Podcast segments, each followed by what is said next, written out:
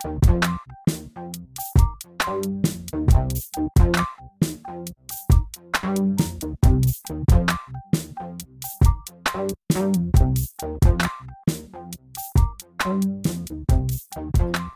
what's up, everybody? Welcome back to the Culture City Sports Podcast. My name is Gisevic Sorrell, the host of this show. And on today's episode, I'll be talking about the Vancouver Canucks again, obviously, and how the last week has gone since my last episode. And also, a little bit uh, later on in the show, I'll be talking about the NFL and what to expect um, in this upcoming week of the NFL season. So let's get to it.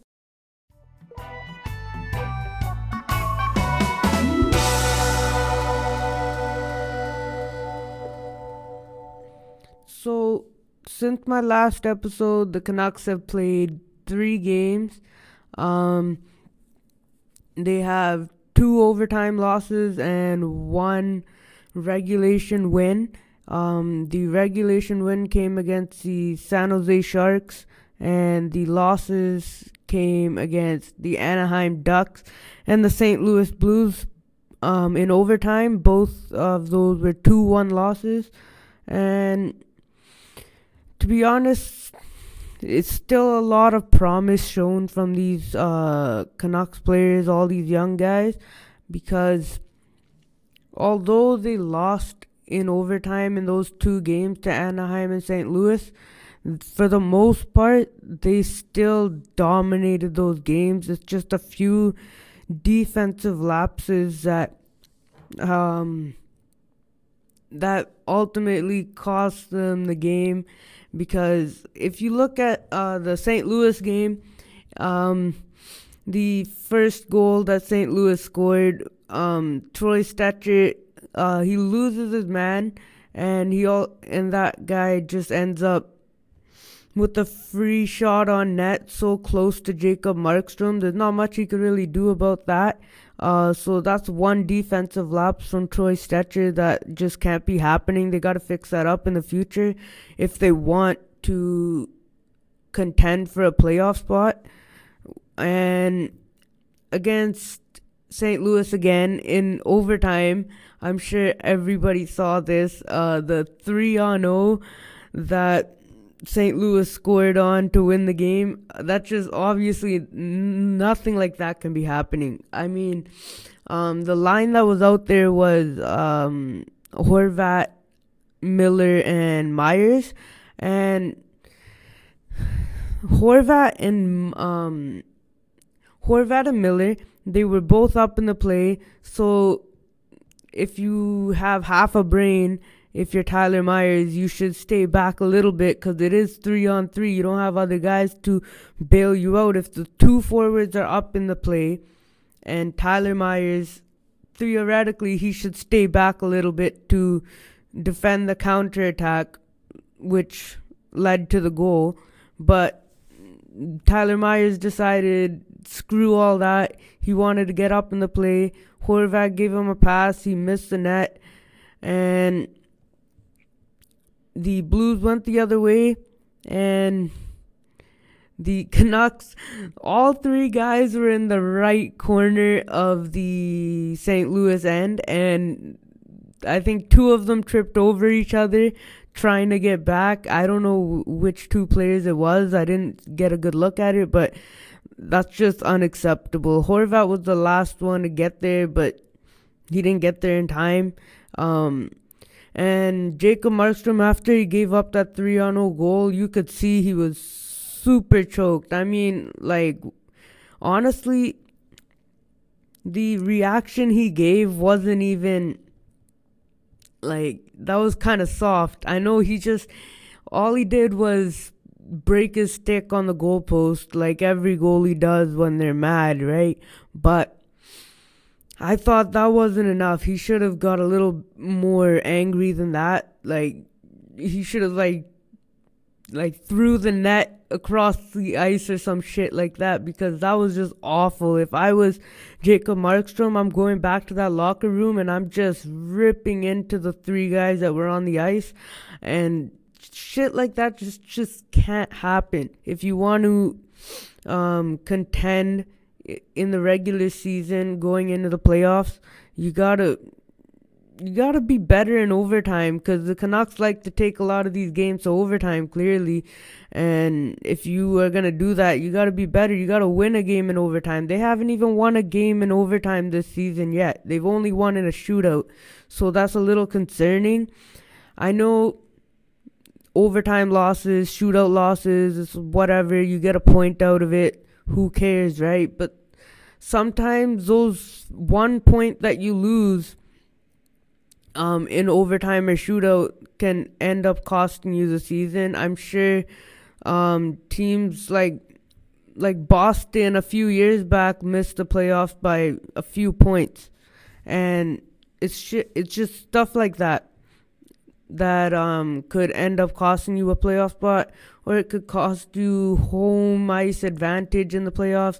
Anything like that. It, every point matters, and uh, the Canucks just got to be better. They got to be a little more careful um, in overtime. There's just too many, too many breaks for the opposition, whether it's Anaheim or St. Louis. They just get too many easy opportunities in overtime, and that's why they lost the game. That's why they lost both of those games. Um, if because sometimes you you don't get any goals in regulation that happens. It doesn't matter. Um, the goaltending is good enough for that to happen. Like like against Anaheim, against St. Louis, we only scored one goal, but we still got it to overtime because the sh- the goaltending has been so good, and that's allowed to happen. It happens to every team throughout the year, and you just got to be a little better in overtime, though in situations that that happens because like I said every point matters and I just don't know I was so mad when I saw that 3 on 0 and everyone I know I'm sure every one of you who watched that game yesterday were just shocked and upset that something like that in the NHL could happen cuz I don't think that's really happened before. It doesn't happen much, so I don't know how the f- I don't know how the hell that happened. I really don't. And um if it happens again, then I'm sure a lot of more fans will be upset and more more upset than I am already about this cuz that's just unacceptable and if it happens again that's freaking ridiculous, honestly. Okay, so now that I've got the negative stuff out of the way, let's move on to some positive things, right? Um, so like the Canucks, like I said before, they dominate regulation, and sure they don't score some goals in some games, but that happens. But you got to be impressed by the way they've um, competed against teams like St. Louis and like Washington earlier in the year because last year you could they just got ran over um and didn't have the physicality and um against the Blues they showed that they they've taken a step they can dominate against some of these teams like St. Louis and they can also play physical now, which is something they haven't been able to do in a long time.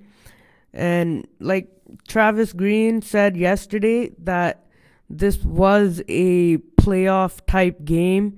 So did Bo Horvat. Uh, Bo Horvat also said that, and it's pretty um, promising to see that because you want to see the Canucks um, you want to see the Canucks play in these playoff type games. Um, Travis Green said that's a heavy team and they know how to win, which is true. St. Louis won the cup last year, so clearly they know how to win. And they showed that they can play with these guys, and that's something that is awesome. I said it last week, I said it this week, and I'm gonna keep saying it if they keep proving it. If they keep um, showing out against these good teams, then I have no reason to uh, believe that they won't make the playoffs this year. And it's looking up. Uh, Pettersson's been playing really well lately. Quinn Hughes got the tying goal in the dying stages of the game um, against St. Louis, which is obviously um, really promising because this year the defense has been able to score and put up points, which is something that they've lacked in the last four years. So the defense is putting up points. The forwards are still dominating the game. Um, Markstrom and Demko have still been solid. So obviously there's a lot to look forward to there. And um, JT Miller, he although he was on the ice for that uh, lapse in overtime, uh, he's still proving that he can play with uh, Bo Horvat. They got real good chemistry between the two of them. So those are some good positives, I guess. I I can't really say much else, but if they they gotta clean up that um, they gotta clean up that overtime and shootout play, cause that's something that you go through in the regular season, and you have to win some of those. And I'm sure they will. I'm sure they will, but I wanted to get going a little sooner than it has because they haven't won in overtime yet, like I said. And of course, everyone wants to see them win. They have the talent to dominate three on three, and I'm sure they'll get it. I'm sure they'll get it. So we'll see what happens. The Canucks have gotten points out of 12 of their last 13 games, which is very positive, of course. Um, they got a little bit of a tougher schedule coming up. They got Chicago on Thursday, which is also which is always a it's always a fun game because you know it's Chicago versus Vancouver. Um, I'm sure most people still consider this a big rivalry. I know I do. Um, so they got them on Thursday. Then they come home for a four game homestand before they go on the road for a little bit.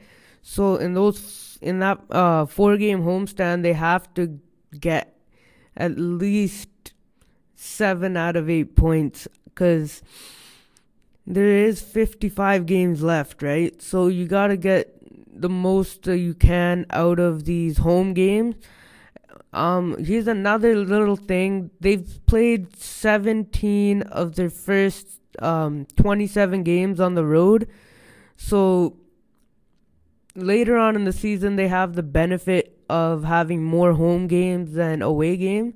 So obviously, that'll be a little more beneficial and like little it, it's more of a privilege that they have over other teams and an advantage sorry that they have over other teams and obviously the Canucks they perform like historically they perform pretty well at home um so far this year clearly they've performed well on the road and at home and you you gotta think with those home games later on in the season that things are looking much better than previous years. It looks like the luck is finally turning because usually we the Canucks they usually go on these um, long roads uh, road stretches later in the season, but now it's a little bit of a flip because now these road stretches are earlier in the year before January and February. So that's always good because then February to April, having more home games when games matter, that's always a benefit and it should help them I'm not saying that they're gonna win all these games, but it sh- obviously should help them. Um, they've stayed healthy throughout the season so far, for the most part. I mean, Michael Ferland, he got in a little bit of a fight, um, and he's out with a. I, they don't want to call it a. I think it was being reported as a hand injury, but most people, including myself, everyone knows that it's more of a concussion related thing because Ferland has a history of concussions in the last couple of years uh, with Carolina and Calgary and all those teams. He's had uh, history with concussions, so that makes you wonder if the Canucks did their research and their medical evaluation, I guess, properly with Michael Ferland. I mean, they've said they did, but you know, they probably they're probably lying. Who knows? Because it's it's always it's always um sad to see that that type of injury, a concussion, and you don't want you don't want it to affect you later on in life if you're Michael Ferland. So hopefully it's nothing serious. Hopefully it's not as serious as the previous concussions he's had. Hopefully it's not even a concussion like they've like they've told everyone. But for in terms of Michael Ferland, you gotta hope that he comes back because he was finally starting to play like he used to, and that's just bad timing, bad luck, and you gotta hope that he comes back sooner rather than later. And that's pretty much all I gotta say about the Ferland situation.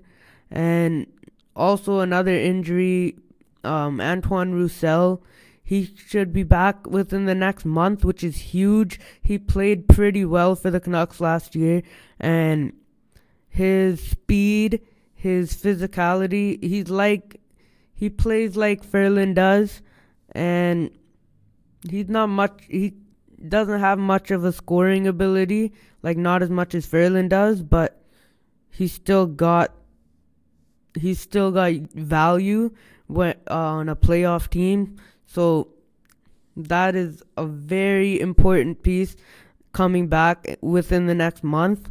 And it's just uh, looks like the Canucks have the bottom six that they were hoping to have with a little bit of scoring, a little bit of physicality, and once Ferland and Roussel come back, then you'll get to see what our playoff roster will look like. And bar like hopefully no more injuries happening. But yeah we'll see what happens there once Roussel and Ferland come back and we'll see how the Canucks play. But I think they'll play pretty well because Roussel's a good player. I don't think he'd hold back the team. So we'll see what happens there. One more player that I think that has been doing pretty well within this last week since my last episode is um, Josh Leivo. He's shown he's shown um, more of an offensive ability than he had that he like he's shown more of an offensive ability this last week. Um, and hopefully he can keep that up cuz earlier on in the season I was a little harsh on the guy I didn't think he was a better option over uh, a guy like Baertschi or a guy like Goldie, which is debatable. I know a lot of people have mixed feelings on Nikolai Goldobin, um, who is ripping up the AHL like uh, like he was expected to. Um, but Josh Leivo, he's been pretty good for this last week, and he's shown that he can play with um, Sutter and uh, whoever they have on that line, whether it's Pearson, it was Ferland before, um, but he's shown he's shown uh, offensive ability, and of course, again, that's another bonus. If a guy like Josh Leivo, who we gave up literally nothing for, we pretty much got him for free, and that's always a uh, that's always a win if he's gonna if he puts up points, puts up goals, plays well, plays physical, and leads us to helps us go to a playoff. Not leads us, but helps us go to the playoffs. And just remember, we got Leivo for nothing, so you can't be as harsh as I have been. Um, so he's been good given what he was given up for and what he historically has done. He's been better than what he has historically done. He's been better than the guy we traded him for, which I think was uh, Philip Holm. I, I could be wrong, but I think it was Philip Holm, which I have no idea what he's doing anymore. So clearly, we won that trade, and he's been living up to ex- expectations. Um, some might say he's been above expectations, but Josh Leivo's been good for this last week, and hopefully he can keep that up. So yeah. All right, so I'm gonna move on to a little bit, like 10 minutes of some NFL talk. Um, starting off with um, AJ Green. Uh, he's projected to come back this week, and the Bengals are playing the Baltimore Ravens this week, and the Bengals got a new quarterback starting. They benched Andy Dalton for a rookie quarterback who goes by the name of Ryan Finley. He is a rookie. He has no NFL experience, but it doesn't matter because the Bengals are the last team in the NFL that does not have a win through 10 weeks of the NFL season, so there's not much to lose there. But for AJ Green fantasy owners, you gotta hope that Finley throws him the ball. Um, because Andy Dalton and AJ Green had a great connection, but now that Andy Dalton's not in there, you gotta you gotta hope that um, AJ Green still has fantasy um, relevance because it doesn't really matter in terms of the outcome of the actual game because even if the Bengals win one, they're not to make the playoffs. You might as well lose the rest of these games to get the number one overall pick. Um, because why would you? I know no one intentionally loses, but still, if you're a Bengals fan, which I'm sure none of you are because they're not that great of a team, and the fan base is not that the Bengals fan base isn't that great.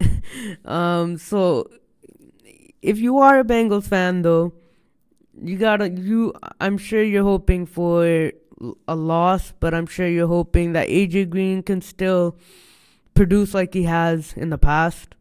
And and if you have AJ Green in fantasy, I'm sure you can hope that he produces like he did in the past as well. So AJ Green comes back this week. So we'll see what happens. The final undefeated team in the NFL, the San Francisco 49ers, uh, they host the Seattle Seahawks on Monday night. Uh, that should be a good game.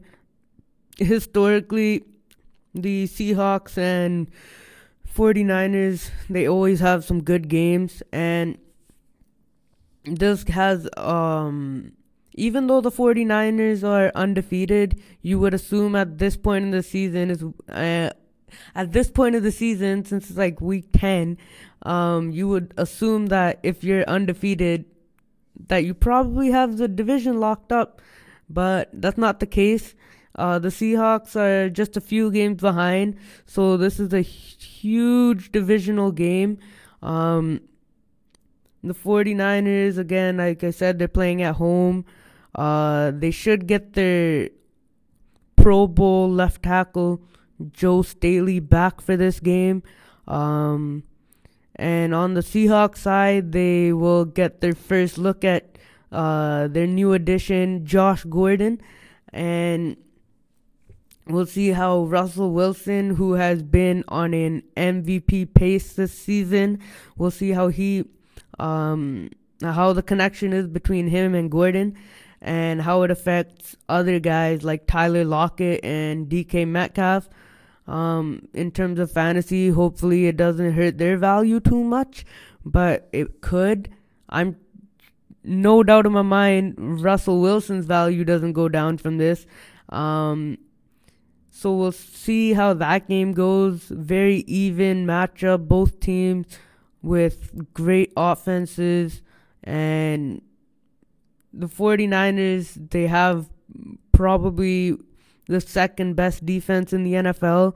Uh, the Seahawks defense is not to be taken lightly as well. They can have some great games and Russell Wilson versus Jimmy Garoppolo is always something that any fan of any team wants to see. So probably like the first real good Monday night game in the last like 3 or 4 weeks. So everyone tune into that game on Monday night cuz it's a huge one and it should be a good one as well. So tune into that game. And one more big game is the uh, Minnesota Vikings versus the Dallas Cowboys. Uh, this is a big game in a few different ways.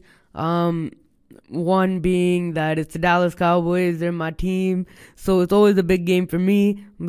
I'll be a little biased there, but it's also a big game because um, Dallas, if they lose this game, um, they, I think they go to second in their division. It's a, it'll be a tie between them and the, uh, the Eagles, but the Eagles have the easier schedule, so they would have the advantage for the second half of the year. So that's why it's a big game for the Cowboys to maintain first in the division and for the Vikings, they are in that final wild card spot in the NFC, and they they're trying to maintain that. The Rams are creeping up on them as well, so the Vikings they got to win this game to maintain a playoff spot as well, and also it's a Sunday night game. Um, Ezekiel Elliott versus Dalvin Cook arguably the two best running backs in the NFL. So that's always something to watch. Um, Amari Cooper. Um, I th- maybe Adam Thielen will be playing this game. So if Adam Thielen is playing in this game, Amari Cooper versus Adam Thielen is always something to watch. And Minnesota's defense has been fairly good this year. They're top 10 in the NFL. Uh, Dallas's defense has also been top 10 in the NFL. So that's also something to look forward to. Good defensive teams, good running backs, um, two Pro Bowl receivers. So we'll see what happens in that game. Hopefully we get a good one. Hopefully it's not a blowout. Um, hopefully, of course, the Cowboys win because America's team, when they win, it's always better, right? Because I, I it makes me happier, and I don't care if it doesn't make you happy if they win. It makes me happy, so deal with it. Go Cowboys. And now, moving on to the final NFL thing I want to talk about is Cam Newton. Uh, he probably has played his last game in Carolina as their quarterback because they did place him on injured reserve, which um, ends his it ends his season, and they'll go with Kyle Allen for the rest of the year. Um, Cam Newton, he did play the first two games of the year. He lost both of those, and he said at the beginning of the year that he was healthy and that his foot was not a problem. And now that he's going on injured reserve for the rest of the year, he's been out since week two. That's a little concerning. And Kyle Allen has been a very reliable starter. Um, good enough for the Carolina Panthers because most of that offense goes through uh, Christian McCaffrey anyways. So you don't really have to have that superstar quarterback. You just have to have a good starting quarterback, which is what Kyle Allen is. He's been good. Um, and he's also cheap. That's also another thing, which is why I think Cam Newton has played his last game in Carolina.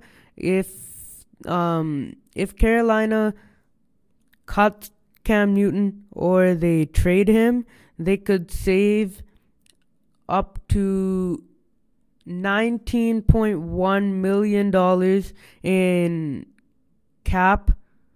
And that's huge given that Cam Newton has been um, injured. He's been a shell of his former self. He's not been good. And if you have a chance to save that much money as a team to go upgrade other positions like your defense or your offensive line, which has not been that great, um, that's an opportunity that they should take. I know Cam Newton has been their guy for the last like almost 10 years and he led them to a Super Bowl on all that, but sometimes you just got to move on. Um, it's a business, it's tough, but it's the right decision for the Carolina Panthers to move on from Cam Newton, and we'll see if they do. It it would be a lot of cap space that they would save, but Cam Newton has been Carolina for the last almost 10 years, like I said. So it's always tough to move on from a guy like that. But we'll see what happens there.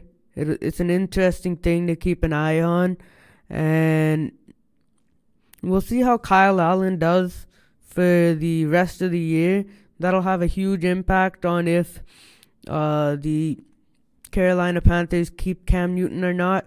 Because if Kyle Allen continues to show that he's consistent and can still be a good starter behind Christian McCaffrey, who is the best running back in the NFL. We'll see what happens there. So that wraps up everything I have for today on today's show. Um, thank you for tuning in. Um, I'll be back next Wednesday. And good luck to all you fantasy owners, whether that's um, football, whether that's hockey. Um, good luck to you guys. I know it's getting to be the it's getting to be crunch time in the NFL fantasy leagues, so people are trying to lock up some playoff spots. So if you're one of those people, good luck to you, and I'll see you next week. Thank you.